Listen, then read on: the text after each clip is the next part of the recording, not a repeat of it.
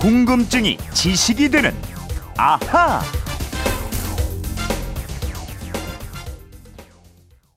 친구야, 넌 반갑다. 야.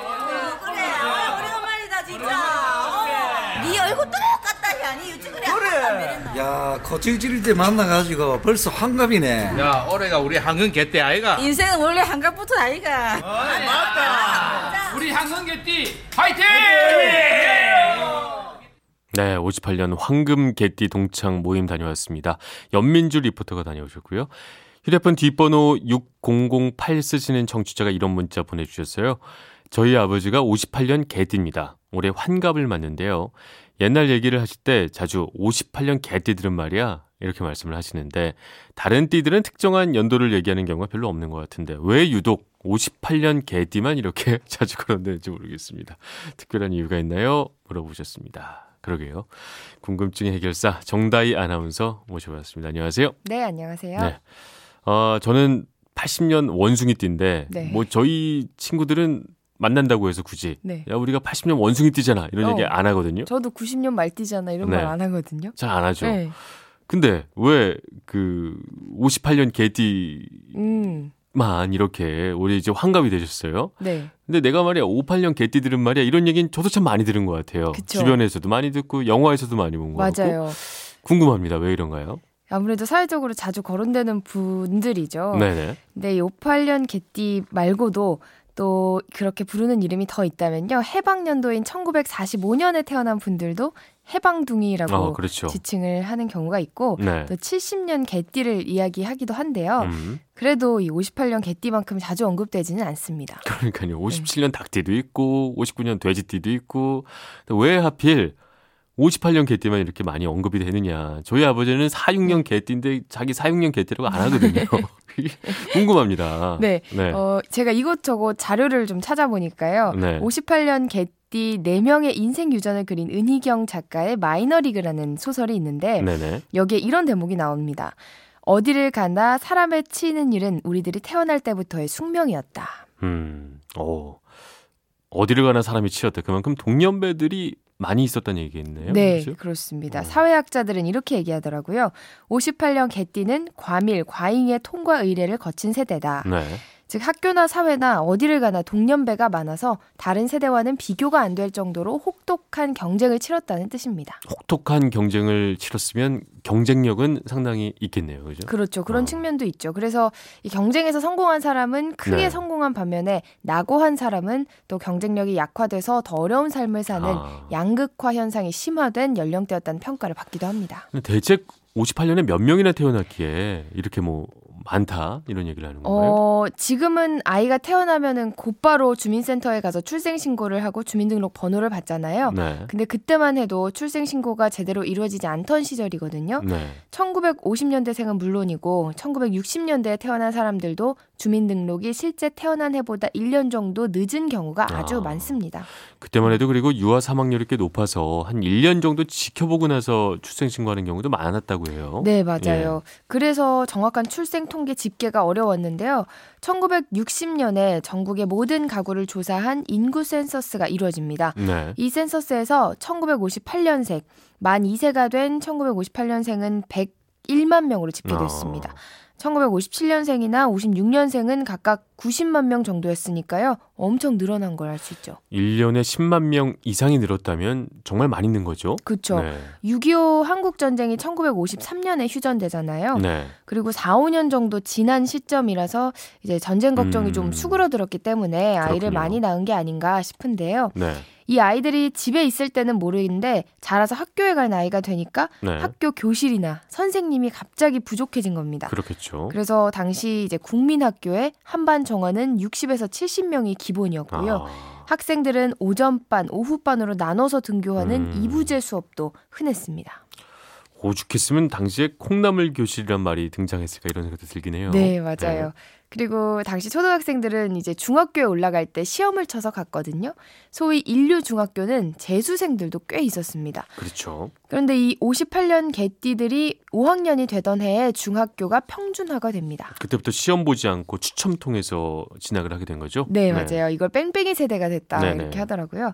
근데 이렇게 중학교에 간 학생들은 고등학교 입시 준비를 열심히 했는데요. 3학년이 되자 이번에는 또 고교 평준화 정책이 시작됩니다. 딱딱 걸리네요, 이게. 네. 1974년 서울, 부산에서 시작해서 네. 이듬해 대구, 인천, 광주로 확대됐고요. 이후 점점 전국으로 늘어났는데요. 서울, 부산에 있던 58년 개띠들은 고등학교도 뺑뺑이 세대가 된 거죠.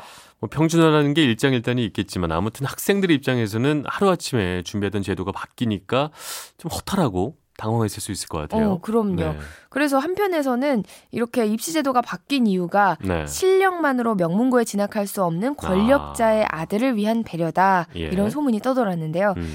왜냐면 당시 박정희 대통령의 장남 지만 씨가 58년 개띠였거든요. 아. 그래서 이런 소문도 돌았고 또 일부에서는 이제 곧 대학도 평준화가 될 거니까 네. 열심히 공부할 필요 없다 이러면서 정부의 교육 정책을 비판하는 소리도 적지 않았다고 합니다. 교육 정책은 그 후에도 여러 번 바뀌었지만 58년 개띠는 유독 중고등학교 내내 큰 변화를 겪었고 이렇게 대학까지 바뀔 수도 모른다는 이런 약간의 불안감 이런 것도 그렇죠. 있었겠어요. 네, 맞아요. 근데 이런 학교 평준화 덕분에 네. 평등 의식이 높은 첫 세대라는 평가를 받기도 합니다. 예. 아무튼 뺑뺑이로 고등학교에 들어간 58년생들은 1977년도 대입 시험에 해방 이후 최고로 많이 응시해서 음. 역대 최고의 경쟁률을 나타냈고요. 네. 어렵게 들어간 대학에서의 생활도 순탄하지만은 않았습니다. 그쵸 시대가 이제 조만간 79년이 다가오고 80년도 다가오니까 쉽진 않았을 거예요. 맞아요. 예. 2년 후인 1979년 네. 11.6 사건으로 유신 정권이 몰락하잖아요. 그리고 1980년에 서울의 봄과 또 5.17 쿠데타, 5.18 민주운동이라는 격변기를 경험하게 됩니다. 네. 피가 끓는 청년 시절에 정치적, 사회적 격변을 몸으로 부딪혀야 했고요. 그렇겠네요. 또 1988년에는 88 올림픽이 열렸고 이제 결혼을 하고 가정을 꾸릴 89년 전후가 되니까 전셋값이 폭등하게 됩니다. 참 이 삶이 좀 어렵네요. 네, 듣다 참 보니까 좀 짠해지기도. 하고 말이죠. 이게 결혼 정년기가 돼서 이제 결혼을 하려면 집이 문제인데 또 전세값 폭등하게 되면 결혼하기도 어려워지는 거잖아요. 맞습니다. 네. 당시 신문을 보면 전셋값 감당을 못해서 자살하는 아이고야. 사람들도 많이 나왔는데 네. 그래서 당시 노태우 정부가 내놓은 정책이 분당, 일산 등 수도권 5개 신도시 조성과 주택 200만 호 공급 정책이었습니다. 아, 100만 명의 58년 개띠들이 부동산 시장과 주택 정책까지 바꿨다. 그렇게 뭐, 볼수 있겠죠. 그렇죠? 네. 그러다가 약 10년 후 이제 1997년이면 우리 나이로 네. 40살 사회와 회사의 중추 역할을 할 나이에 소위 IMF 외환 위기 사태가 터집니다. 아, 이름 있는 재벌 대기업을 비롯해서 많은 기업들이 문을 닫았고 정리해고라는 이름으로 평생 직장으로 알았던 회사에서 나오게 된 분들도 적지 않았죠. 듣고 보니까 정말 우리 대한민국의 이 급속한 경제 성장, 그다음에 거품 붕괴로 인한 구조 조정 풍파까지 우리 현대사를 온몸으로 체험한 나이다. 이런 생각이 드네요. 네, 그렇습니다. 그런 분들이 이제 정확히 60갑자, 네. 60년을 살고 올해 환갑이 되는데요. 네. 2018년 현재 살아있는 58년 개띠는 몇 명쯤 될까 음. 찾아봤더니 약 76만 명이더라고요. 네.